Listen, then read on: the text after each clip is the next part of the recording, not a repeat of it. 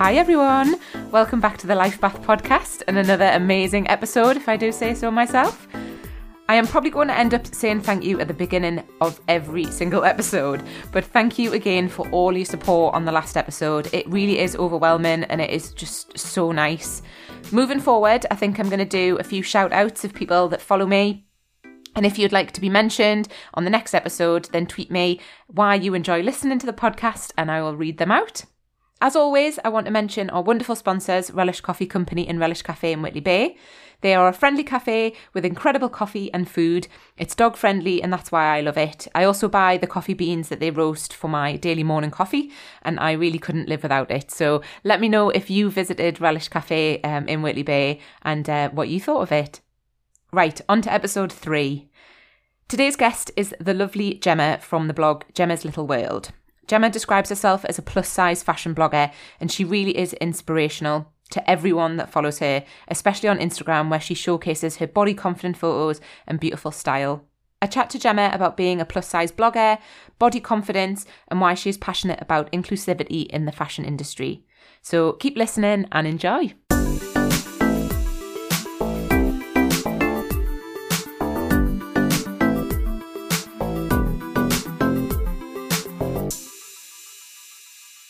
Hi, Gemma. Thank you very much for coming on to the Life Bath podcast. You're welcome. I'm so excited about this. Oh, I'm really, really pleased. I, I love having you on. So thank you very much for agreeing and, and coming on and having a chat. So um, yeah, so it's uh, lovely to see you. And uh, I thought we what we'd do to start off with is um, just sort of tell me a little bit about your blog and, and, and what you do and, and how it all started. So, where do you even start with a question like that? You just got so much to say. So, I started my blog about, I would say about four years ago, but then I started taking it seriously uh, probably about three years ago, where I really invested into it and wanted it to sort of take off. Um, so, my blog is Gemma's Little World. I kind of just started it because all of my friends were like constantly like, where did you get that from? Why you got this? How you got this confidence? Or you're so confident. How can I be like that? Or what would be like? You love your skincare products. You love your theatre. Or where would you recommend to go and eat? I was just do all these things quite naturally. I'm quite extrovert, mm-hmm. so I was like, well, if everyone asks me, maybe I'll start a blog. I mean, who knows? So that's exactly where it came from. And then I'm here today and it's just took off into a direction I never knew it would, but I am so happy with it. Oh no, fantastic. So is it has it evolved at all since you started it? Did it kind of change the the topics and things that you've talked oh, about? absolutely. So when I started it, I very much thought I was going to be I wanted to start it for plus size fashion and body confidence, but then I ended up blogging mainly sort of about beauty and in the northeast. So as it's evolved, I still very much talk about the northeast because I love it and that's where I'm from, and I'm so passionate about it. Why not talk about it? But I I did evolve as my blog grew, my confidences grew.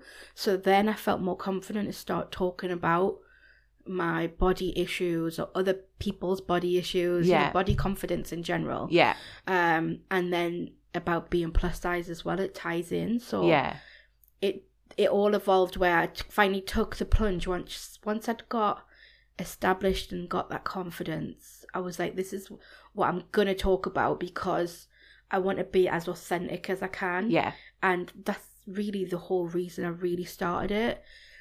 I, th- I think it's really, really easy when you start blogging to compare yourself to other people Mm-hmm. because if you haven't done a blog, of course, you've got to look for examples. Yeah. Like I could look at you if I'd never blogged and think, oh, well, I've got to do what she's doing. yeah, So it's hard to take all them examples, but then make it your own. yeah. You've got to find your own style, haven't you? Yeah, and that just doesn't happen overnight at all. Yeah, So that's why, you know, that's why it's got to where it is now, where I'm really focusing on that because that's what I'm passionate about. Um, but yeah, it's a long journey and I foresee an even longer journey. yeah, You know, it could it could all change again, but for now this is what I wanted to write about and I'm writing about it and I'm happy with yeah, the way it is at the minute. yeah. So you define yourself as a as, as a plus size blogger.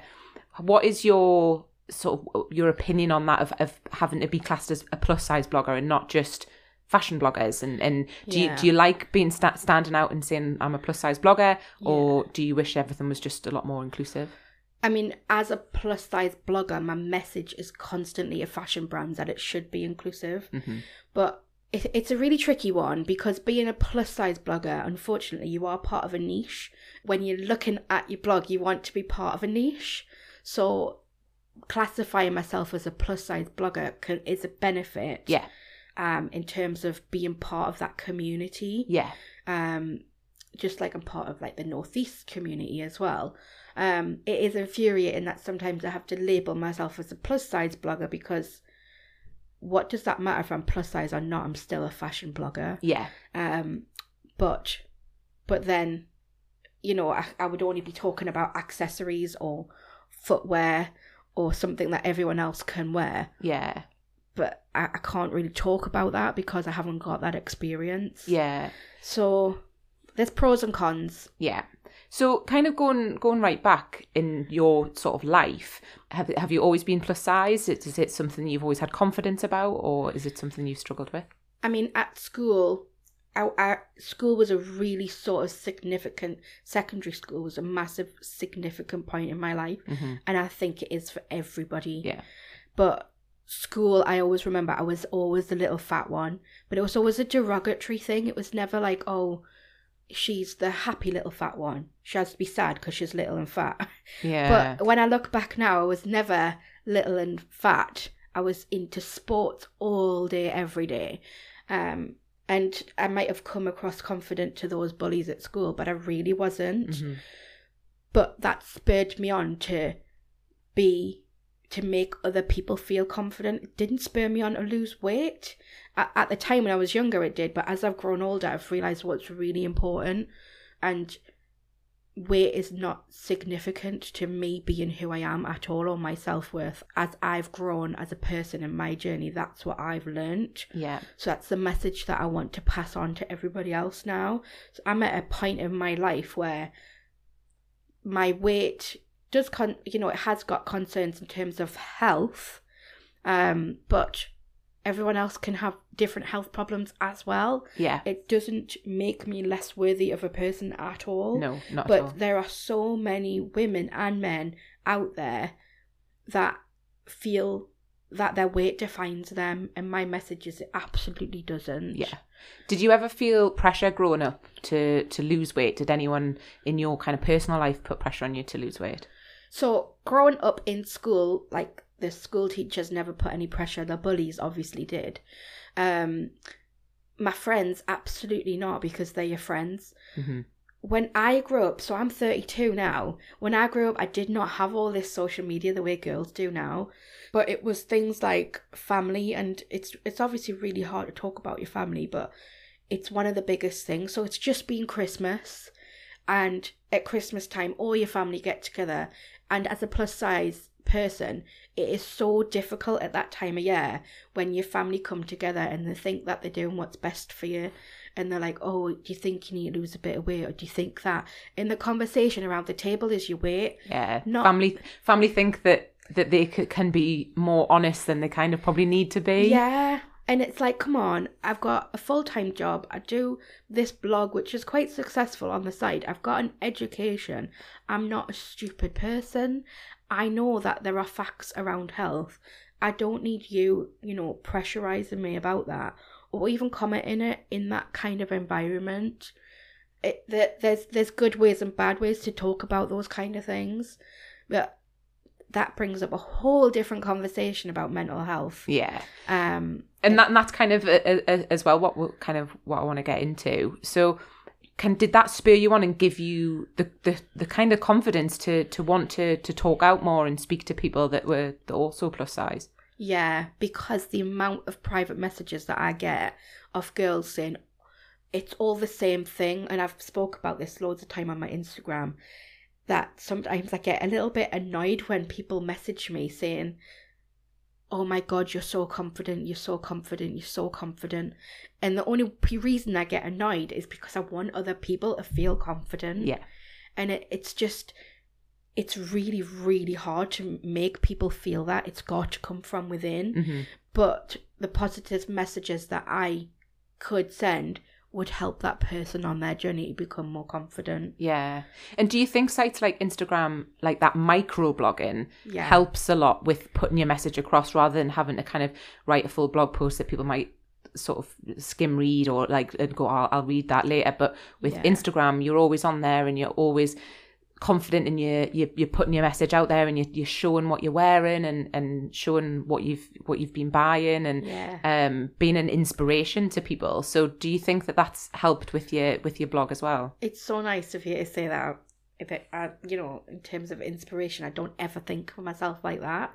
Like, you even get emotional when somebody says such a nice thing to me like that, because it's just me, like living my life, I suppose. No, you you you de- definitely even like even I'm say even to me, but because I have had weight problems my entire life. Yeah. body confidence issues is always been crazy. My weight's fluctuated from being far too skinny Yeah. to me feeling like I was overweight. Yeah. Um, and it it was really hard. And I love looking at your Instagram. And I probably have never said that to you because I didn't want to sound patronising because I'm not a plus, I'm not plus size. Yeah. But it's it's always inspired me to be like I need to be more confident because there's things that I probably don't post on Instagram because I hate the way I look, which Mm-hmm. Yeah. is is ridiculous. But seeing bloggers like yourself, Mm-hmm. um, being confident and and saying that everyone should just love their body no matter what Yeah. is it, it is a real inspiration. like Instagram for me opened up so many doors because I thought, oh my god, I could never share these stretch marks because nobody else has them, which is the dumbest thing I think I'd ever think. But we do think that. Yeah. And so sharing those things is is real is real life. So that's why I share those Mhm. because everybody has them.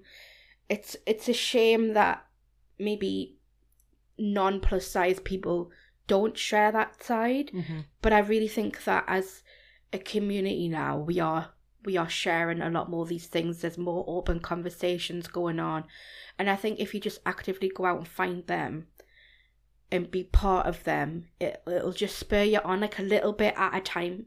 It can't just come overnight. And mm-hmm. I have a lot of issues still. I still have body confidence issues. They're never going to disappear. They're probably going to get harder as social media develops. Yeah. So, you know, it's a constant battle, it's a constant journey, and you're never going to end it. It's never going to have an end date. yeah. And you're never going to win or lose it. It's just constant. And you've just got to reinforce. To me, it's about reinforcing those messages. Yeah. So as I, if I can try and do that, I will do that. Yeah. I think going back to what you said about microblogging, hmm so I think the reason that I'm com- more comfortable with microblogging and I like it more than maybe writing a blog post is because I feel like Instagram, for example, and Twitter, you know, it's it's instant, but it also builds that trust because it's real engagement. Yeah. It's authentic, isn't it? Yeah, it's the here, it's the now. It's not, you know, writing, reading someone's blog, writing a comment, and then t- them taking six weeks to write that comment back. It's instant mm-hmm. gratification. So, you know, and it's private messages that you're able to do to support each other. There's obviously negatives about that as well, but I prefer microblogging because of that trust element that you've got, and I think that's why I'm able to engage with the people that I do. Yeah.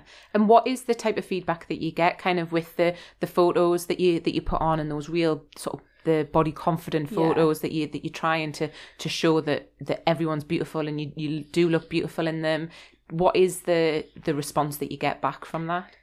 so many people ask me that question and i've pretty much had about two or three messages from twitter sort of instagram trolls and that's about it That's amazing. the amount of the only you know the majority of the messages that i get are positive messages so it's social media puts a spin on it that it's so negative Mhm.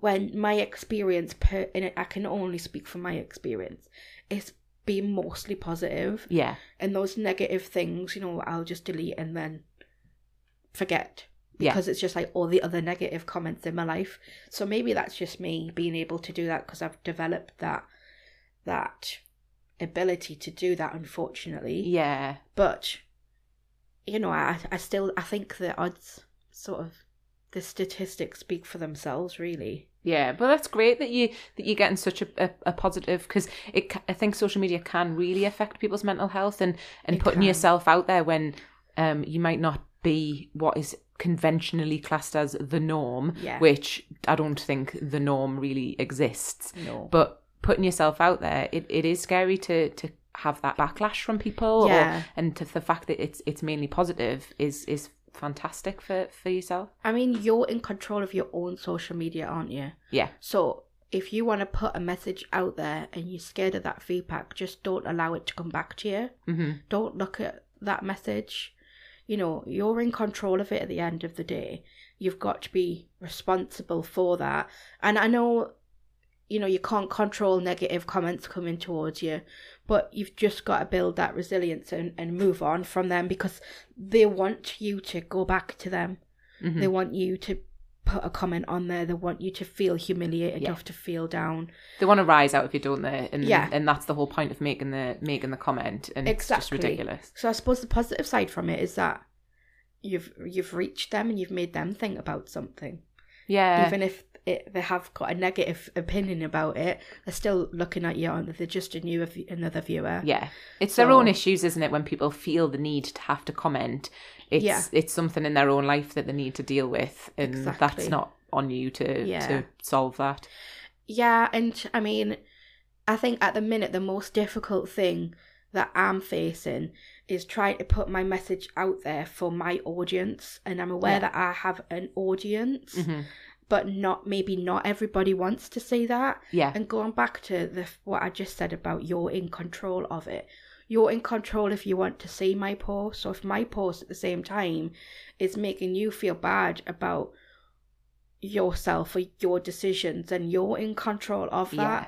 So you know you have to be mindful of that Yeah. as well. that's the big thing at the minute, isn't it? Where a lot of people are saying that if you're scrolling through Instagram and things are making you feel sad, or that Yes. you're sat in on a Saturday night and you're looking at, at people on far away amazing holidays, Yeah. like you're in control of whether you want to see that or not. Yeah. So it's the people that, that want to see your posts and, and take the, the inspiration from it and don't look at it as a oh this is what I'm doing and showing off. It's it's not that. Yeah. It's about showing what you're doing and, and being positive and, and being an influence to, to other people. Yeah, there's obviously people choose to show a lot of the positive or the glam side, especially on Instagram. Yeah. I really try my best to do a bit of both. You definitely do as well. It's nice. It's nice to see, especially with Instagram stories. I think Yeah. everyone's Instagram grid. They liked it to to look nice, or Yeah. But and my biggest thing is if anyone actually thinks and looks at an Instagram grid and thinks that that's someone's genuine life, it's like one photo out of Yeah. 24 hours or one photo out of an entire week that you've kind of snapped and looks quite nice. So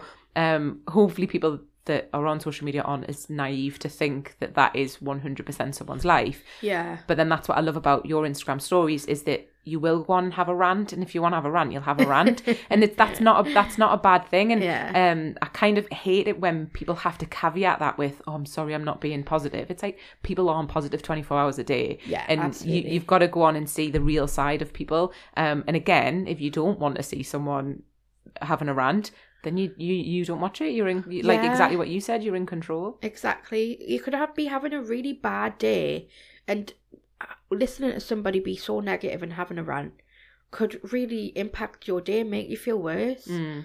Whereas, like, you could be absolutely fine and you could find someone's rant absolutely hilarious. Yeah. Or So- someone's rant, you're feeling terrible, and someone's rant makes you feel, oh well, I'm Exactly. yeah, well they're also having a shit day, so Yeah. that's fine.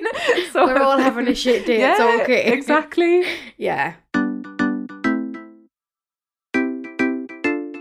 So you've wrote a lot of um, posts about diversity in the fashion industry. Yeah. So what um, changes have you seen? What what have you sort of seen in the in the fashion industry and, and the positive changes over the years with with fashion?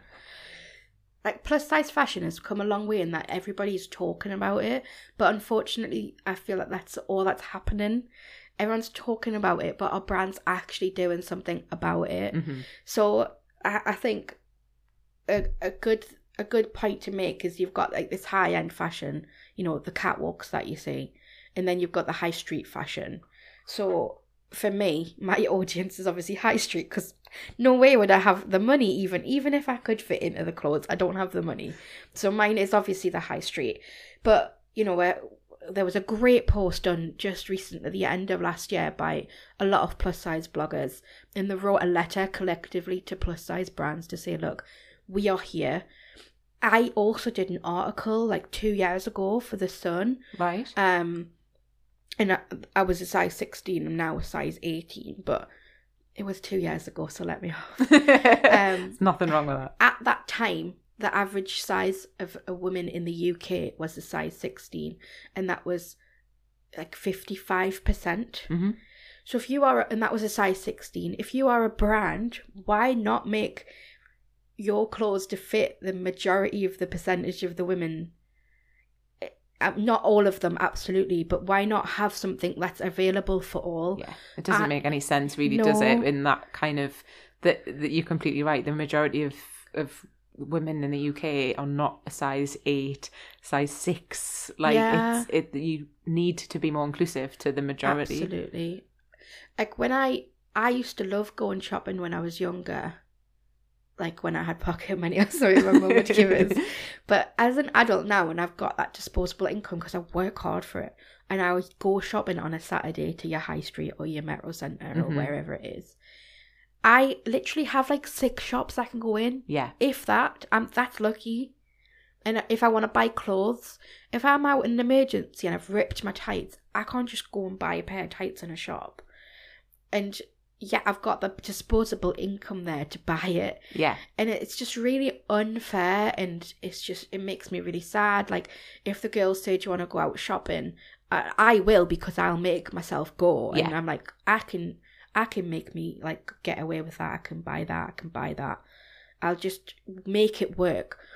But there's a lot of girls that, you know, make it, make, like, that would make them feel really negative hmm but it's not um it's not just about women either it's you know everybody like there isn't enough diversity in the high street at Yeah. all it's you you go in if you are plus size you've got a tiny section a tiny section and i'm forced to wear that really horrible green top or that really red top and that's my option. Yeah, like you know what if i wanted a little black dress? What if i wanted a sexy dress to show off my curves and not a dress that's going to hang on me and make me look like an elephant? Yeah. Do you Like- think that online um, has changed that online fashion and the fact that there's there's a lot more retailers out there that that can go online and, and be available for plus size models? Yeah, absolutely. I think online has been the major contributor to plus size fashion in the UK, definitely. Um, I went to Curve Fashion Festival for the second time last year, and the difference in the brands you could tell were all online retailers. Mhm. So it's those online retailers that are that, that are selling things, and of course the high street's gonna go bankrupt because of that, because they're not making the moves to do that. Yeah, but it's the online retailers that are constantly ahead of like they're, they're- they're on the game when it Mhm. comes to trends. Yeah, so you can wear trends.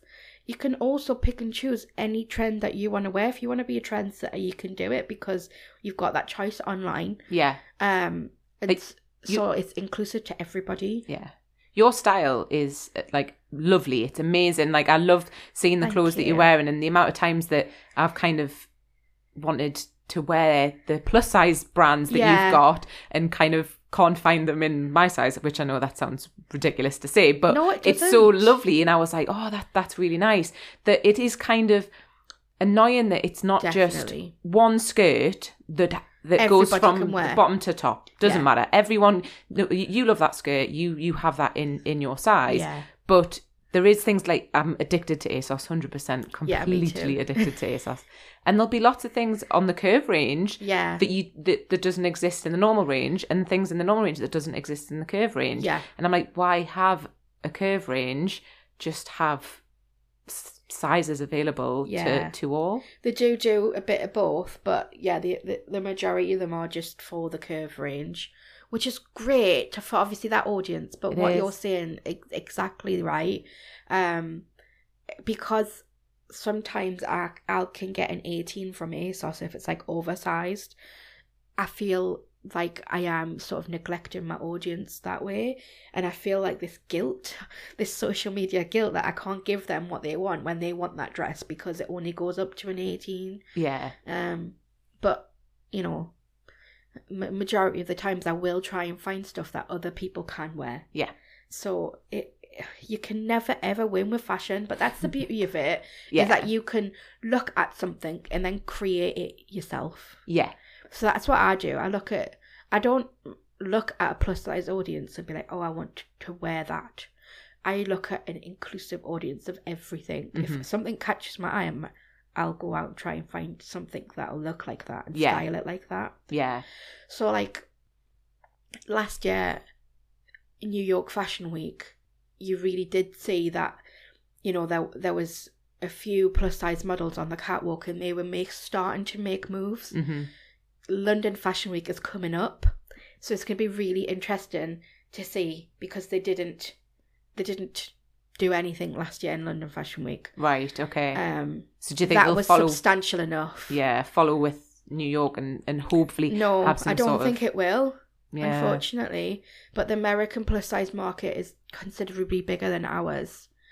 Yeah. Um, but they don't have a high street fashion like we do, so it's hard to compare. yeah. And who are your favorite brands that you that you buy from? Brands again, ASOS. We should be sponsored for this podcast. ASOS, please sponsor me. um, so um, one of my favorites would be ASOS. I love love a brand called Elvi. Um, exactly what we've been talking about. Elvi go, go from one size up to another size. Everybody can wear the same thing. Fantastic. They're a little bit higher priced and they're quite a new sort of design, I would say. yeah. Um, not a lot of people heard of them, of them but they're brilliant and their co- their pieces are really good quality. Um, I find sometimes with a lot of plus size brands because it's online. I'm saying plus size, but a lot of online brands you can buy it. It can be really cheap. yeah. Um, so my favorite plus size brands would have to say ASOS, Elvi, Pretty Little Thing. I love Primark, as does everybody. You seem to get a lot of um clothes like from like which I love, like the um Asda and things Oh, like that. yeah. Like they they seem to to be really inclusive when with sort of larger sizes. Yeah, that's. I'm trying to make that shift at the minute to affordable plus size clothing, cause when plus size fashions first came out, it's the likes of Evans I find really expensive. Mm. Simply Be, I find really expensive, and it's like they're the only two shops you can go into, or that some people are aware of. Yeah. Um, when you think about Asda and Tesco, they go up to size twenty four. Again, it doesn't hit that larger sizes of the plus size fashion, Yeah. but it's you know it's still a positive, isn't it? Yeah. So uh, when you get a price la- price tag that's really good, as well as a size tag that's really good, um, and I find that they're always really true to size, which is one of those um topics that people are like, well, is anything true to size? We're all different shapes and sizes. Yeah, I know. That's the thing, isn't it? It's like you can be a, a 16 in one shop, but a 12 in another. Or, Yeah, and it's quite demoralizing, isn't it? Yeah, it is, and and I think that's that's what we need to get out of our heads of of numbers, and Yeah. it's just your your body because I've been sort of stupid enough to be like that of being in a shop and trying something on that I love, Yeah. but it doesn't really fit, and I refuse to go the next size up. Where And did it's- that come from? Because I think it came from school. I always remember, oh, she's a size 12, so she has to be a size 12.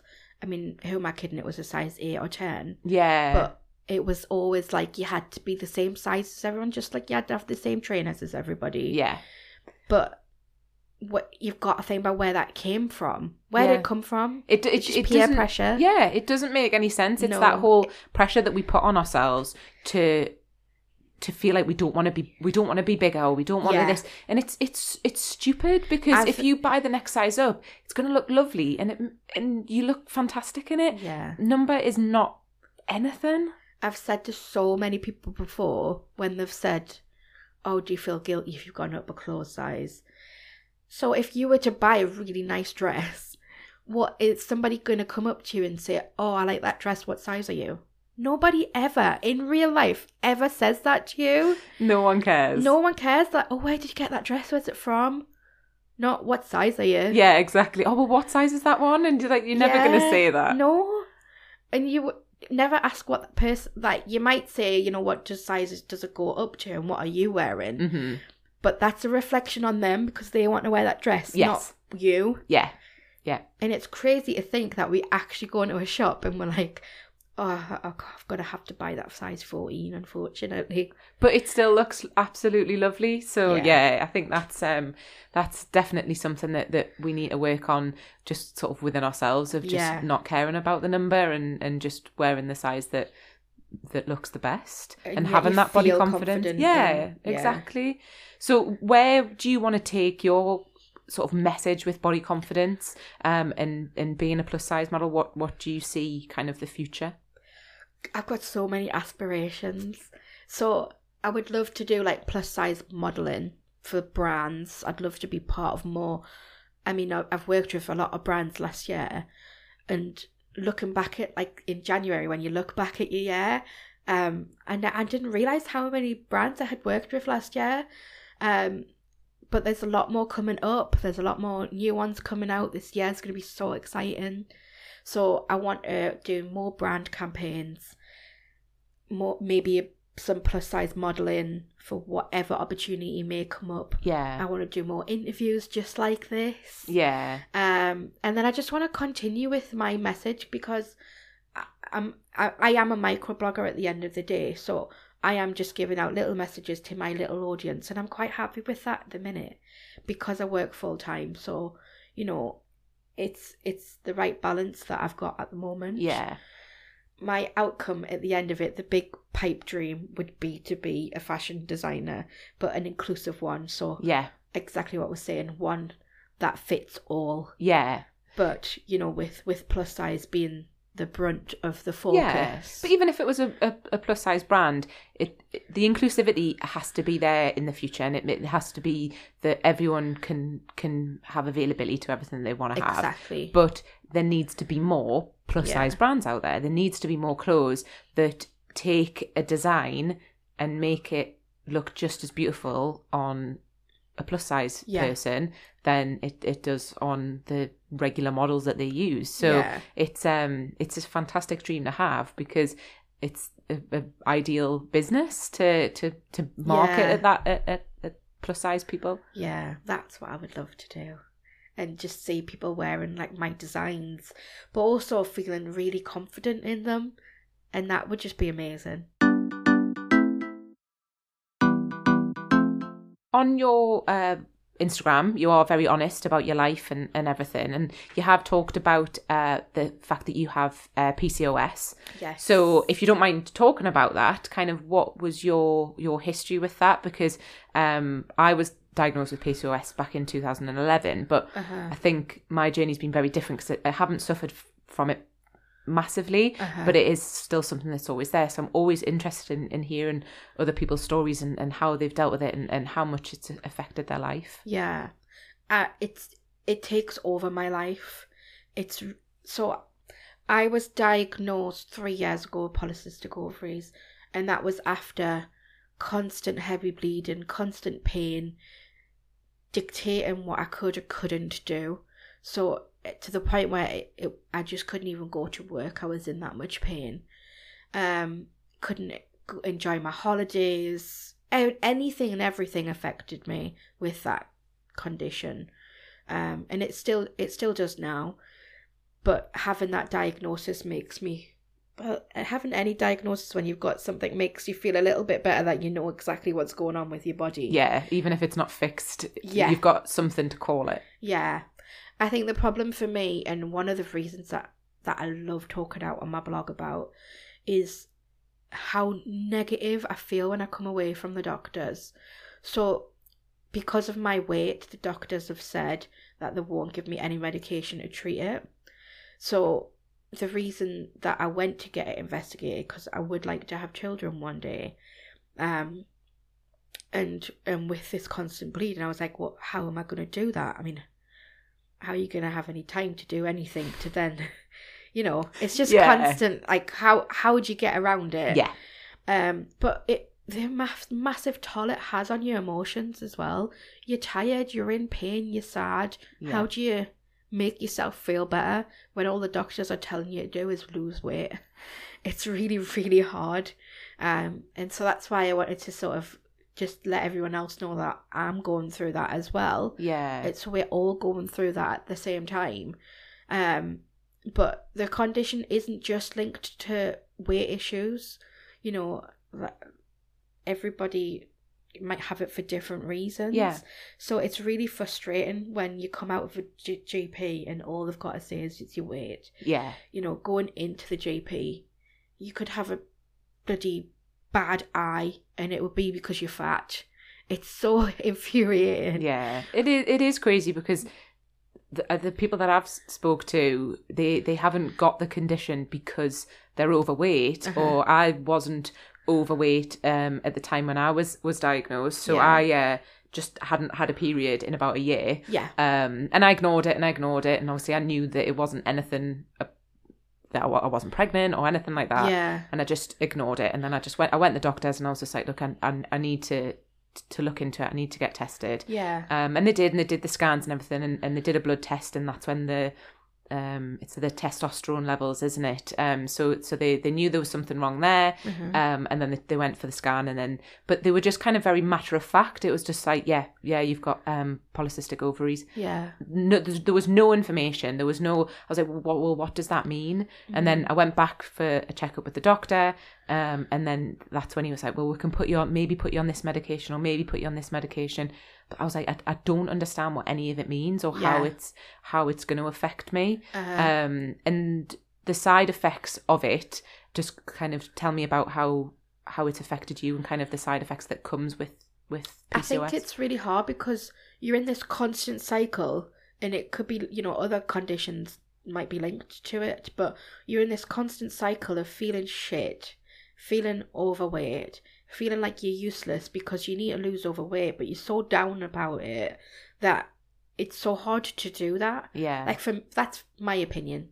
It, you know, if I'm stressed, I'm I'll I'll, re- I'll eat, hmm but I also if if I'm happy as well. So yeah, so yeah, I mean, it's just it the toll it takes on your mental health.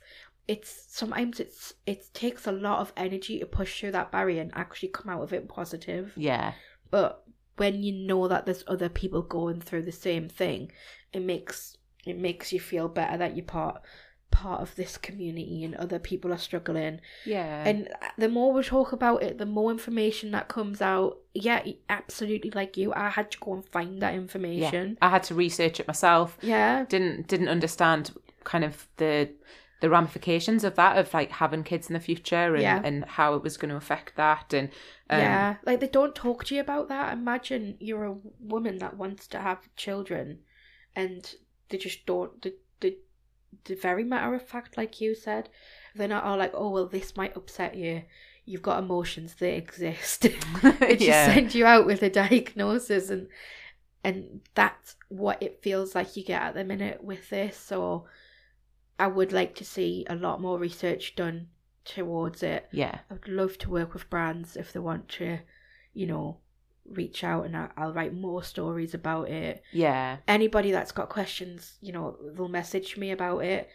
Um, I feel like I don't talk about it enough, right, but you know, if I could talk all day about it. yeah. And how do you how do you cope with it? But like to trying to put it on a positive to the way that you're feeling. Like, what are your cope mechanisms to to deal with that? I think I cope with it the same way I would cope with it if someone was saying a negative comment to me. So you've just kind of got to remember that it's not your fault. It's not you. It's them. It's the polycystic ovary people. um, but yeah, it's not. It's nothing you've done wrong. Yeah. So you know you you're doing the right things. You've just got to you know if there's things that can help you, accept that help. Try and just do as much as you can about that. But at the end of the day, know that it's it's not it's not you. You haven't done anything wrong to cause that, and that's just reinforcing that Yeah. helps me. And what kind of things do you like to do in, in life to kind of get you out of that slump? If you do start kind of feeling a little bit negative and Yeah. and kind of what what do you like to do to perk you up? I've had a really negative day today, surprisingly. Um, I just posted about it on Instagram. So I like to have like a hot bath, like I have a bath bomb. Mm. But I suppose just surround yourself with the things that make you happy in life. But you should be doing that anyway. Yeah. And that I've done a massive cull the last year. So, you know, just if so just something that makes you laugh about something, watch an absolutely pointless TV show where you don't even have to think yeah. like about anything. yeah. Just where you just proper belly laugh at something. Yeah. Or Um, go yeah. out with your friends, but don't talk about it. Yeah. Like set that rule. I don't talk about this today. I want to talk about something absolutely hilarious or funny. I would say don't get drunk if you're down about something. yeah. It all comes out there. Yeah. But go and have a good dance or something. Or go to the beach and have a walk along the beach because that's another one of my favourite things to do. yeah. And I don't I don't post loads of beach walks, but I, I always go to the beach because Yeah. that's my time out zone. Yeah. So- Have you ever um been to the beach for a scream? No. So, so me and my best friend, when we were younger, um, we used to go to the beach for a scream, which meant just going down to the sea and the boat you just scream at the top of your lungs into the sea. And But do oh people my not god! think that well, there's you, somebody drowning? where it's kind of not more of like it's not like a scared. It's just like a full on like Like a like an angry sort of scream, but just into the sea. We we used to do it when it was like really quiet, like when it was a bit later on, and people wouldn't think that we were completely lost the plot. But it did make us feel really, really good, um, and we haven't done it for years. And whenever she texts us and anything's getting a bit stressful, I like I always joke and say, "Do we need to go to the beach for a scream?" Like, Not an ice cream, No, not an ice cream. A scream. I'm gonna have to try that one. Sometimes I'll just do it in the house, but I think Yeah. it's probably better to do it at the beach. yeah, it does. It gives you. Um, it's quite exhilarating. Yeah. it's too cold to go to the beach right now, though. Yeah, yeah. Well, that's probably the best time to do it though, because there won't be that many yeah, people there around. There'll just anyone be a around. couple of dog walkers just looking at you like you're a bit crazy. yeah, it's a good one. But yeah, I think that would be like my top tips. yeah, fantastic. But everyone has different things. Like, um, some people like to bake or cook a meal or something, just to ignore anything else that's going on Yeah. in their No, life. it's it's good that you that you have that and, and that you that you know kind of your triggers and and that what's gonna what's gonna pull you out of that and, and be positive and and sometimes even going on Instagram and, and just talking not talking about what you're down about or anything and, and Yeah. just just having that interaction and um talking to people and and I'm, I'm guessing that when you get messages off people it's and you see how you're impacting them Yeah. I think that's going to be a a real positive to you as well Definitely, yeah. I probably would still do it even if I didn't get anything back from it because it helps me. yeah So that that going back to why why are you doing something? You want to do it for you. There's no point in being a blogger or a social media influencer, whatever you want to call yourself, if you're doing it for other people yeah because it's just not authentic or genuine. So, like you mentioned, you don't just post about um, plus size and body confidence. You also are fantastic at recommendations of the Northeast. So, what is it that you love about that side of, of blogging and, and putting your recommendations out there? I think I mean I just love where I'm from. Although um I, I was born in Germany Wow. and I travelled around before I settled back in Newcastle where my parents are from. So I moved here since I was about four or five. We're an army baby. Yes. um so but this is where my parents are from and this is where I would say, you know, I'm from here. yeah. But I just love telling people because you're on social media, it doesn't matter where you are in the world, but people want to know your life. they want to know everything about your life, where you're going, how how long it's taking, eh, how you're getting there, what you're doing when you're there, what you're wearing, what makeup you're going to be wearing. Yeah, who's she with? who's she friends with? Who's she not friends with? You know, everybody wants to know everything. So if I can incorporate the Northeast into my feed somehow, then then I'm going to do that because I, I, I love where I'm from. Obviously, I speak to other bloggers like like you will like like bloggers speak to people and other bloggers. Um, and there's been so many that I've met that have moved to Newcastle, whether they've been a student or they've just moved to Newcastle from other places in the world or even other places in the UK. And the stories or perceptions that they have of Newcastle absolutely blow my mind.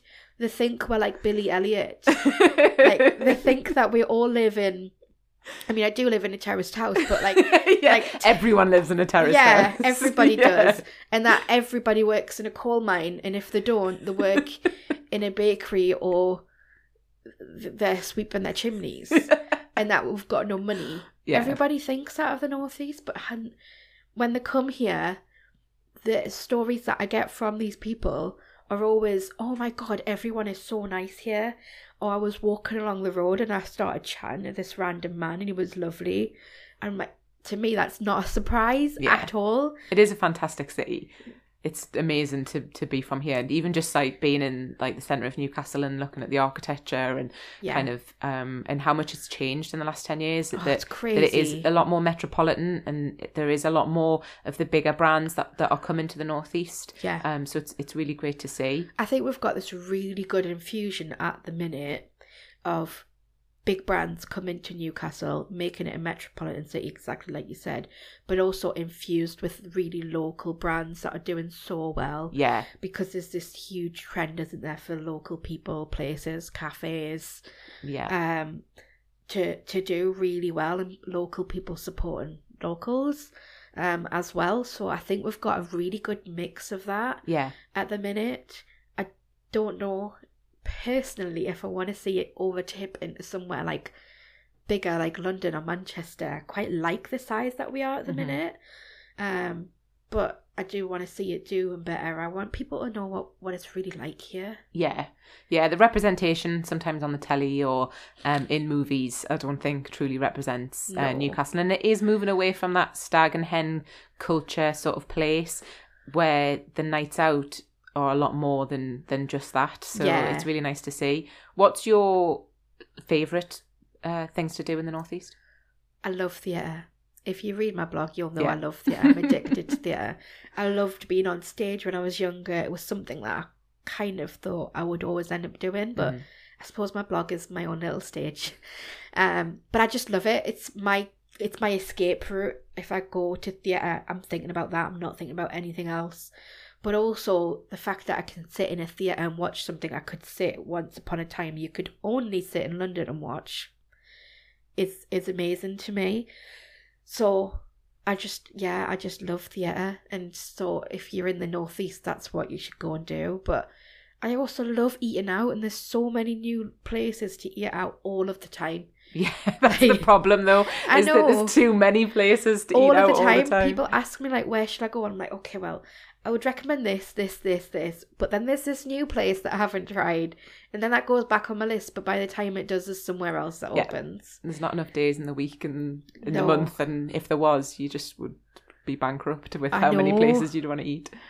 But yeah I think um if you're into sport as well Newcastle's I mean it's just won the bid for the Rugby World Cup Mhm. in 2021 um, and it's already hosting rugby before that um, we've got more and more gigs coming up north. Music scene's really buzzing at the minute if you're into music. I'm into more dancing than my music. Um, but yeah for me it would be like theatre and shopping. Yeah. The shopping is just amazing at the minute. Into Eldon Square and into Metro Centre have just smashed it out of the park. Yeah we well don't need to go anywhere else for anything. Yeah definitely. It's actually your instagram that made me realize of the shops that are now in eldon square because i haven't been into town for that long. Yeah. Like if i need a, uh, like to live close to other places or i'll go to the, like the metro center or something um and then i was like looking at your instagram i was like oh my god they've got like this shop there now and they've got this shop there now Yeah. so yeah Oh, that's good. I'm It's, uh, influencing people. Yeah, you well you are, you are. That's so. Um, I needed to take a trip in the in the Newcastle city centre. So I can. Well, actually, I don't need any excuse That's to do I more shopping. on Sunday, and then I come away with less money than I thought. yeah. I know that's just uh, it's not good. My shopping addiction, but that's the problem with with social media is because Oh, people influence you so much that you're just like, oh yeah, that looks really good, or I didn't realize that shop existed. I'll go and have a look at that. I know. um, which is fantastic for the brands, but uh, I know. I mean, I, st- I get sent stuff to obviously um, work with, but I still shop. I've still got a shopping addiction. It's never going to go away. yeah, it's good. So, talking about sort of influencers, um, if anyone, if you like using that word, uh, who is your sort of role models and your influencer that that kind of you love looking at and and, and you kind of want to aspire to be? yeah, I've got my blogger influencers, and then I've got my role models. Yeah, So I suppose like on the blogging scene, I could name so many people. In terms of role models who inspire me to just be myself, there's a girl called Jess on the plus size and she's on Instagram. Um and she's absolutely hilarious. Um and so I love I just love her Insta stories. If you ever want someone to cheer you up, just go and watch her. She's hilarious. But in terms of content creating and plus size bloggers, Chloe and the Curve is amazing at that. She's really working with a lot more brands and pushing for brands. You know, you see these adverts and she she's on them now because she's advocating for all sizes to be in Mhm. these adverts. So seeing her do that, there's other ones, other plus size bloggers more doing that more. Um, so that's an absolute inspiration for me. Um, in terms of role models, Felicity Hayward, the plus size blogger that is everywhere at the Mhm. minute, she's absolutely amazing. To me, she's like my number one role model.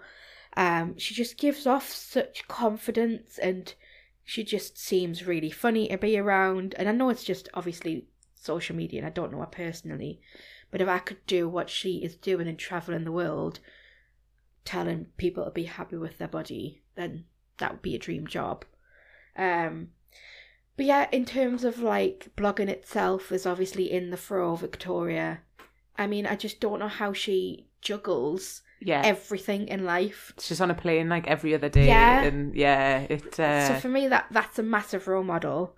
Like, how do you juggle life and blogging and constantly being on social media? Yeah, it's a full time job, isn't it? She has just built this empire uh, Yeah. around what she does. So yeah, I, I, I love looking at her as well, and kind of having that that role model to be like, wow, like you you've done it. Yeah, I think the difference with her, because me and you met her at that event, Yeah, when she come to Newcastle, was I I feel like she's really genuine and so nice that I look at her photos and I don't think, of course they're edited, but I look at other photos and I don't think, oh my god, this is like, she's got the perfect life. yeah. No, you know, yeah, this is what I want to live to, and I'm failing because I'm not like her.